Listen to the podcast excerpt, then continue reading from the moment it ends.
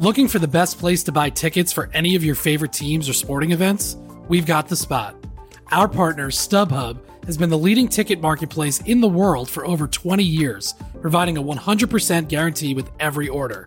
From a worldwide selection of live events, the widest choice of tickets, and industry leading partnerships, StubHub has what you need to purchase with confidence. StubHub, an official partner of The Athletic.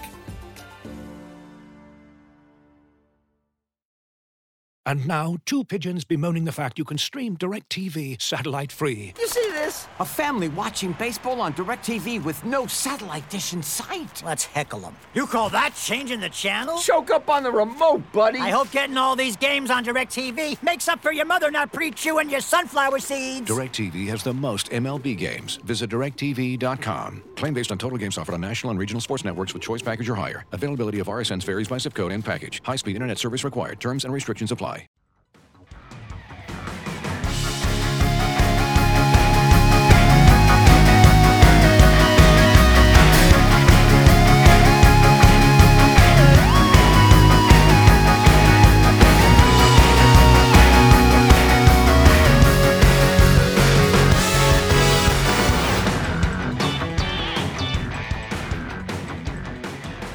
And welcome to Front and Nationwide. This is the Athletics dedicated Blue Jackets podcast. We do it twice a week, Tuesdays and Fridays, live all the time. Uh, Aaron Portzline here with the Athletic, joined by Alison Lukan. Hello. And Tom Reed. Hello. What a uh, interesting night at the rink last night. It looked like another sleepy Tuesday uh, the way they fell behind 2 nothing to the Panthers, but a, a, roar back in the second period. Starts with the shorty, ends with an empty net with five minutes to go. Blue Jackets seven to three, seven to three. They matched a season high with seven goals. They sit atop the Metropolitan Conference division. Sorry, they are four zero and two in their last six.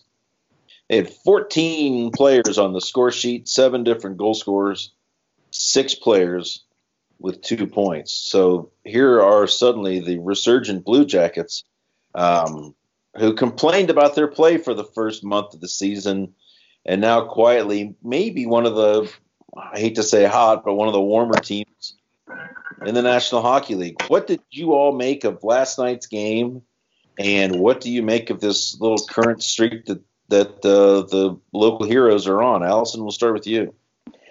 Yeah, it's uh, it's certainly been interesting. I think it's first and foremost, it's been enjoyable hockey to watch, hasn't it? I mean, has yes. Washington at Dallas, even last night, if you maybe take out that first period, and and honestly, yeah. the the Rangers game wasn't wasn't unfun.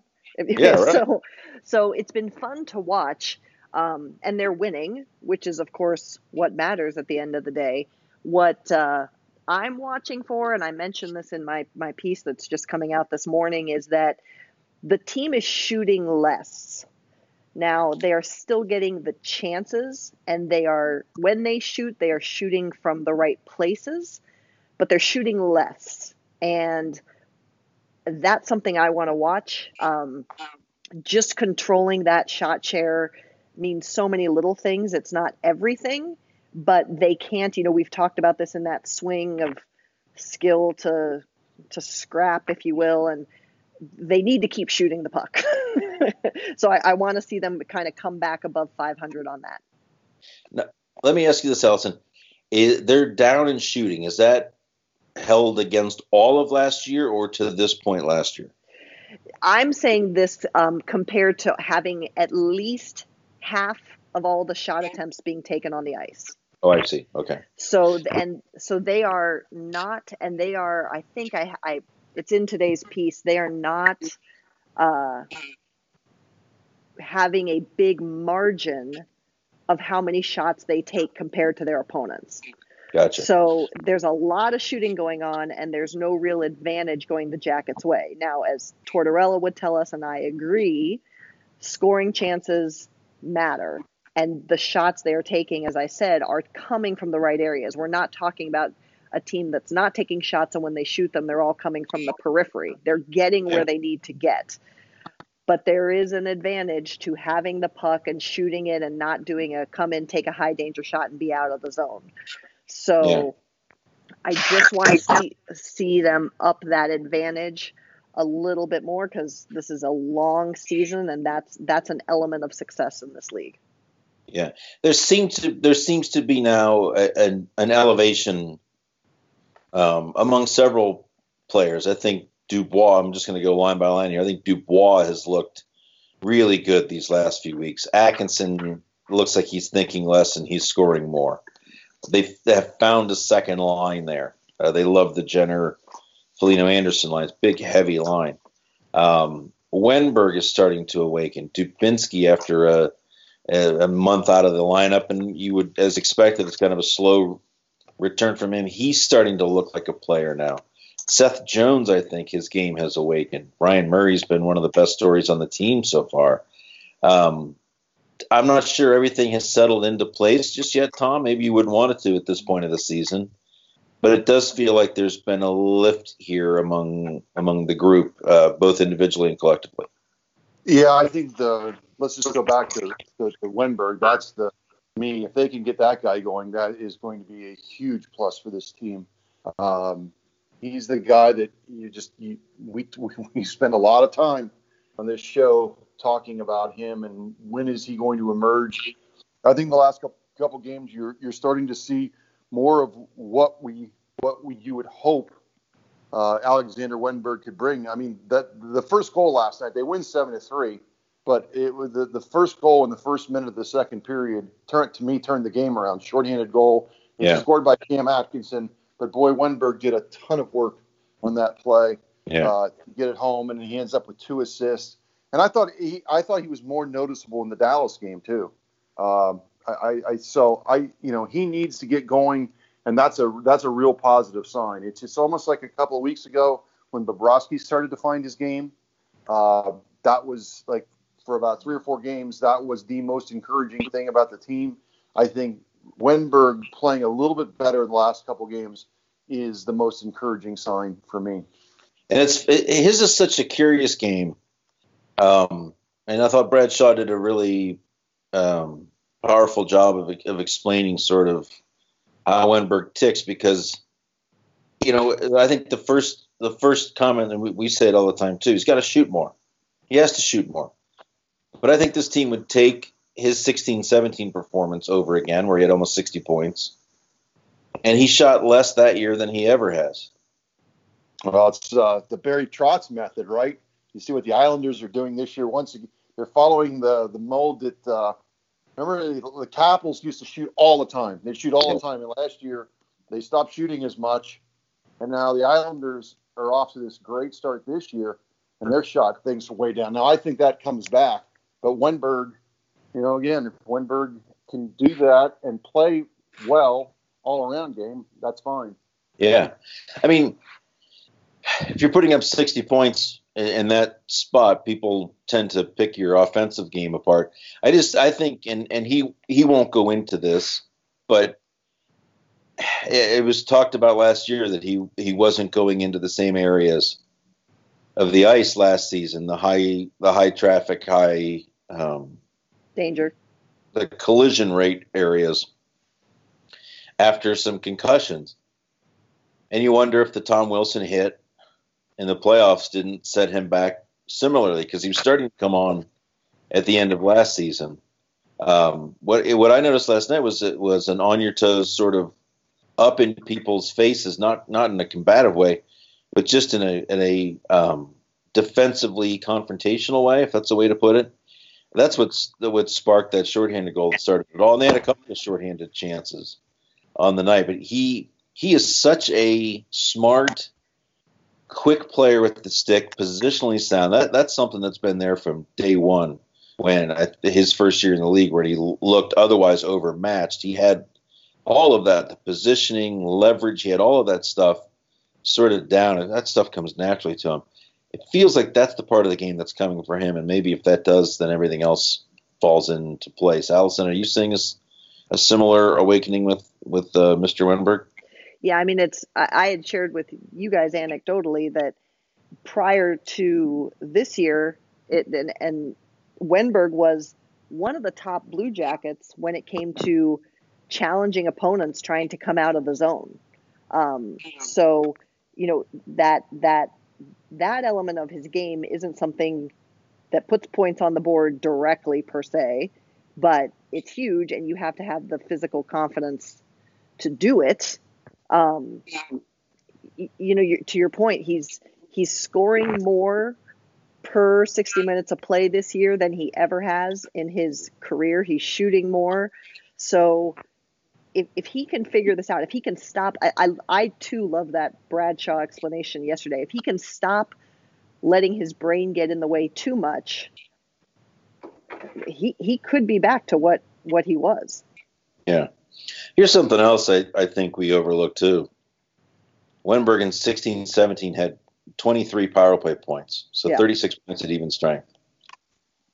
He had 30 points at even strength last year in 14 fewer games, right?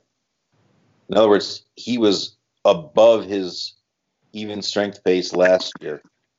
Maybe it is just the power play. Yeah, I mean, if you Just if you look if you look at his here are when when two years ago, so 16, 17, at even strength, Wennberg's points per 60 minutes of play was 1.57. Last year, even strength, 1.66. He's better last year. This year, Oh, this year, points per 60 minutes of play, even strength, 1.73. Get off Wennberg. So the power play is a big part of that. If we shift over to power play, let's hope for some fast internet here. Two years ago, 16 17, his points per 60 on the power play, 6.51. But then Now- last year, that's yeah, crazy. here's the drop. Now, last year, when they struggled, only 1.76. That's that's that's the difference right there. This year, we're seeing some sort of a little bit of a rebound so far at 2.57. Yeah. But at even And- strength, this guy is not. It's not like he fell off the side of a cliff. Right, right. And he, I mean, I, I do think he's looked a little bit different, and his role has changed. He pointed that out last night in as nice a way as a player can, without making it sound like they're complaining about ice time. Um, because he's not he's not playing as their number one center anymore. You're not He was- the first two lines. Exactly. He's a, playing simply a checking line. But uh, as also discussed, as we know, if he continues to play like he is now, things change really quickly. And I liked, I think him on a line with with uh, Dubinsky has always been a good look. Totally. And who was on the right? Was Duclair on the right? They moved him around, right, Alison, as the Yeah. game went on? Yeah, and he saw Duclair and Bjorkstrand over there. Yeah, because Bjorkstrand started up up top. We should say uh, one other element of last night's game that made last night so interesting: uh, Artemi Panarin out, sick. Sergei Bobrovsky out, sick. That immediately started afternoon um, speculation that they had been traded, which was hilarious. Oh What? man, come on. I know. I called uh, Jarmo Kekalainen and said, "How many NHL GMs texted you and said, are they really sick or are you moving them?" He said, "Oh my God, none, none. People need to relax, but just relax." Um, and then he said, "If if they are, if we are holding them out because we're trading them, we're going to say they're being held out as a precaution." And I'm like, I don't know if I believe that either. I think you might just say they're sick if you're you got something coming. Anyways, uh, Riley Nash also out. Um, and w- you'd have to think that there were some guys not feeling great. John Tortorella, who never wants to miss an opportunity to speak with the media, he begged out of the post game uh, due to illness, uh, putting sending Brad Shaw out in his stead. I'm guessing there are guys on the roster that played but didn't feel great, and there may be some other guys that that uh, sit out today when they practice at noon. So something to keep an eye on. Um, Tom, you wrote an interesting piece on on Dubinsky. We talked about him a little bit earlier here. Here's a guy whose last season, well chronicled at this point, was was absolutely awful. His training camp this year was spectacular. His start to the season was spectacular, and then he got hurt. And you wonder, oh boy, like Yeah. where, where does this put him? What's exactly. That? Was my. I I can remember when you tweeted. For, I think you were covering that practice, and I'm like, Yeah. oh boy. Yeah, You just wonder uh, uh, when someone puts that much effort into something and has had so much adversity, uh, s- some of it self-inflicted. Yeah. Uh, like, okay, I, I just worked my ass off to, to look better. What's going to happen over this next month? And so far, you know, obviously, first couple games back, he, it takes some time, but he's looked he's looked fairly good. He's been really good on faceoffs. He's been really good in the defensive zone, and uh, we'll keep giving Brad Shaw credit. It must have been the greatest post-game press conference of all time because he brought it like something I really hadn't thought of. While Dubinsky's not playing as much, in fact, his his total ice time is on a level where he was in his first year in the NHL. He's second on the team among forwards and shifts, and what that means is they're using him a lot in defensive responsibilities. A lot of times they're sending him out there to take key faceoffs in the defensive Yeah. end, and he's winning them. I mean, he was unbelievable in the game in Washington.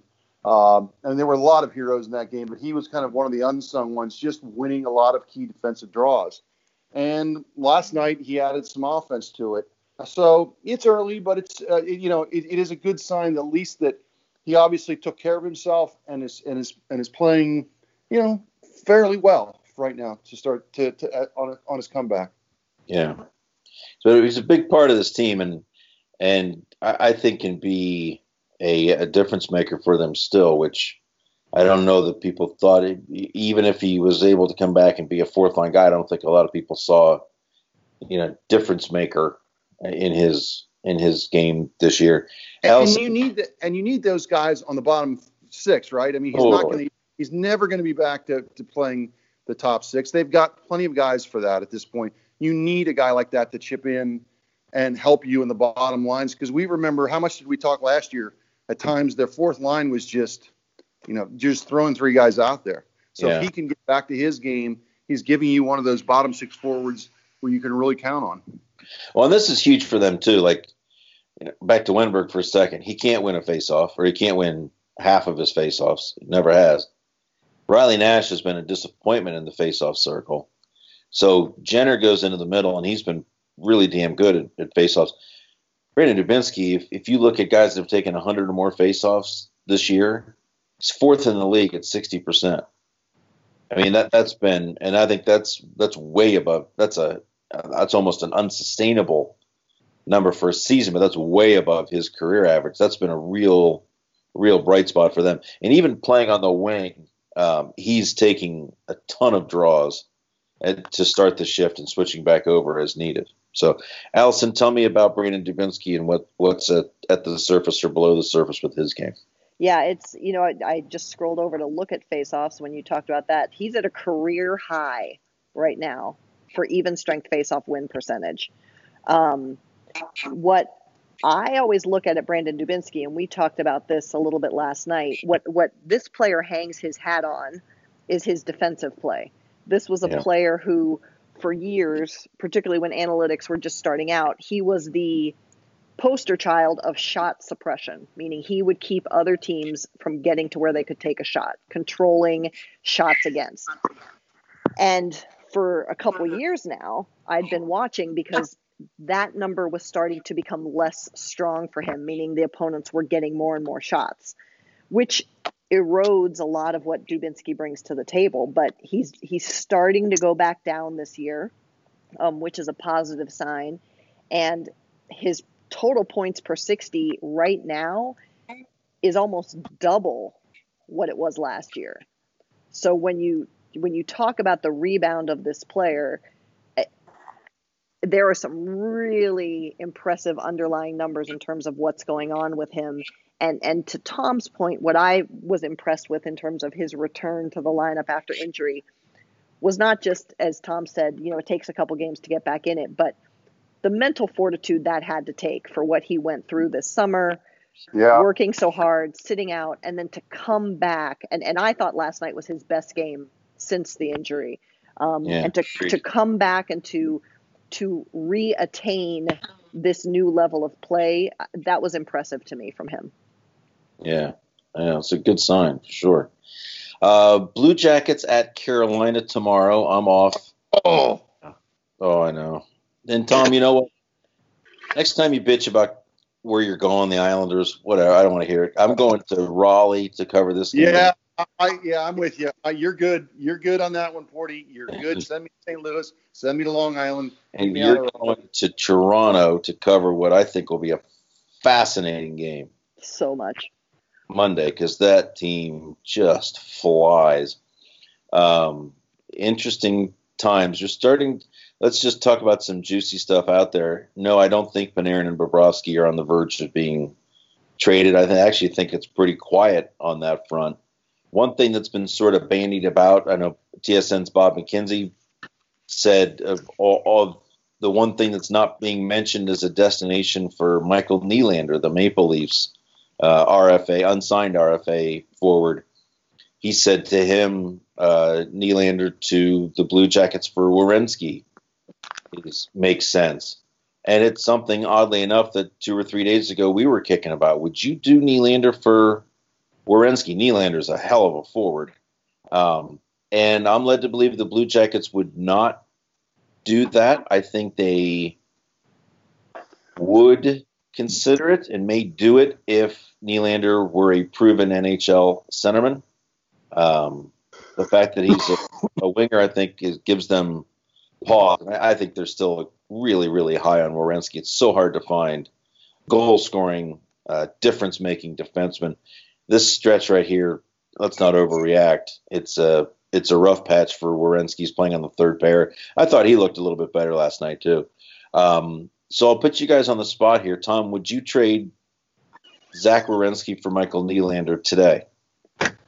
No, no, because I think those. Yeah, I think you make you made your own the point. You know, wingers.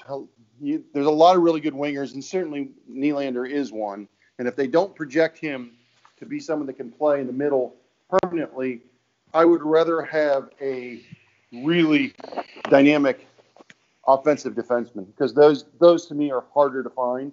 Yeah. And eh, we, we've been kicking around Zach a little bit right now, but my goodness, I mean, we, we talk about how disappointing his season was last year. He had 16 goals. 16 goals. Right? In a disappointing season for him. One arm. Injury. I'll, I'll, I'll, I'll stick with the guy that they have. Yeah. Alison, um, I've got Michael Nylander. I'll trade him to you for Zach Werenski. You good? William, no. not not Michael. You, I oh, sorry. jump that trade in a second. yeah. uh, Shaw. Showed my age. All right, would you do it for either Nylander, Alison? I would not. no. I would not. I I would love to see Nylander on this team, but not at that price. Yeah, and I'll, look if Panarin moves on, and God forbid if he moves on with that with no return to the Blue Jackets, they're going to need players like Nylander. They are. They're going to need something up front, some difference making player up front. I, I, it's tempting. I would not, I would not do it either. But it, it is, it's a hell of a discussion. And honestly, if you're the Maple Leafs, I think it's going to be a player like that. I think that's that's what it costs uh, to move Nylander. But they've got to do something here soon. If he doesn't sign by December first, he can't play in the league this year. Uh, the Le'Veon, so, the Le'Veon Bell of hockey. Yeah, right. Uh, yeah, exactly. So, I mean, who's their uh, J- James Conner? Is it? Oh, uh, oh God, uh, it is Conner. Yeah, I think. Yeah. It's embarrassing that I don't know that. Michael or William, one of them. Yeah. Um, he uh, no, I, I, mean, you know, th- it's going to be a big trade if they if they if they move him because he's a significant piece. And of course, the other question that people ask: Can could the is the, are the Maple Leafs a contender for Panarin or Bobrovsky? They'd love to have them, sure, but one of the reasons that Nylander is such a, a drawn out process is here is they're worried sick about their salary cap, and they should be.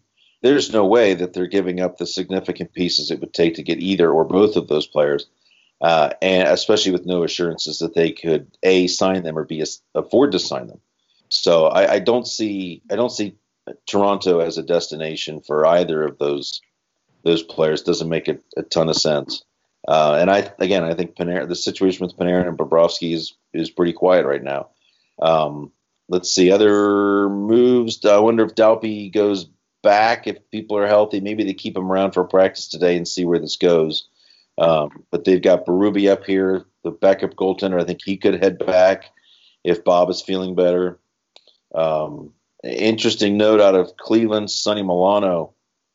Whew, I had to, I rubbed my eyes and double checked it a few times, and even went back to his game to game. Like, can that be right? Minus eleven in four games.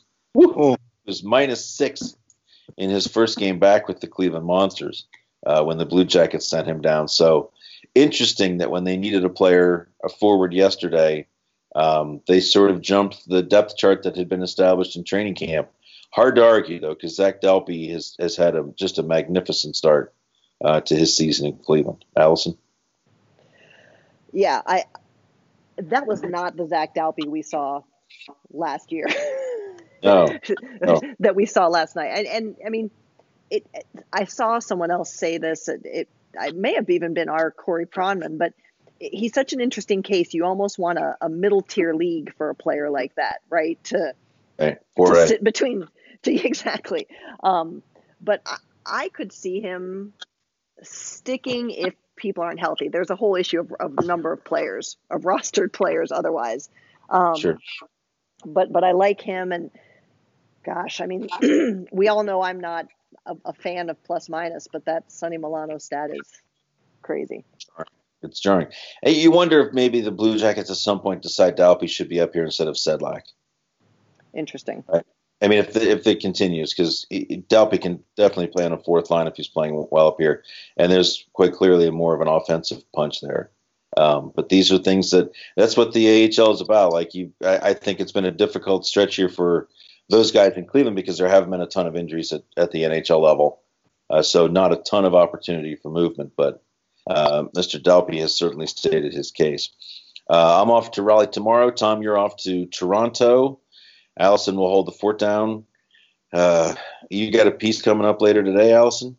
It just went up actually, so oh, hopefully all take time to read it. Um, we did this at the start of the season, just kind of looked at some key things we're seeing about the team from a numbers perspective. People seem to like it, so we're going to do that hopefully every month. Just kind of, we're calling it guideposts. So nice. hopefully it's helpful to people to see where, where the team is evolving. Is this going to be printed in little three by three booklets for the back of the toilet? And oh, and, I loved guideposts. Come on. Remember guideposts? Tom, do you yes. remember guideposts? Oh, no, I just I would rather read Alison's. I like the first one, oh, and I think, this, I think fans will enjoy this as a as a as a monthly as a monthly look at where the team is. So it, it, it'll be good. I encourage everyone to go out and read it here right now. Right now, after you're done listening to this. All right. Well, thanks for listening. We'll be back with you on Tuesday. It, is this episode 20? Oh boy. No, no, no, no. Um, but while I look up while I look up what it is, I do want to make mention of yeah. um, both Buckeye teams are home this weekend. Um, the women have the Jackets on. The women have Minnesota Duluth, and if you paid attention to uh, Team USA and their tremendous gold medal win, Maddie Rooney, who was in net for Team USA, plays for Minnesota Duluth. So she will be here this weekend playing against the Buckeyes, a really big test for them. So that will be some exciting hockey, I think. And then the men are hosting Wisconsin in a Big Ten matchup. Both of those teams have affordable parking, affordable tickets. The women's is free. And I would encourage anyone who's looking for a little bit of a fix to check it out. Let me tell you, there's money on the board in the Portzline house. Oh. Uh, yeah, I mean, all my my wife's side's from Wisconsin, so they've got they're fired up for the Wisconsin Ohio State, and then I've got a ton of cousins that went to Duluth. So I'm getting from all angles here, and suddenly I'm like Buckeye fan here because I'm I'm being challenged and forced to defend my turf. So these are heady times in college hockey world. Uh, Alison, thanks for being with us. Tom Reed, thanks for being with us. Everybody out there, thanks for listening. And we'll get back to you on Tuesday. Enjoy the, the hockey weekend. Talk to you soon.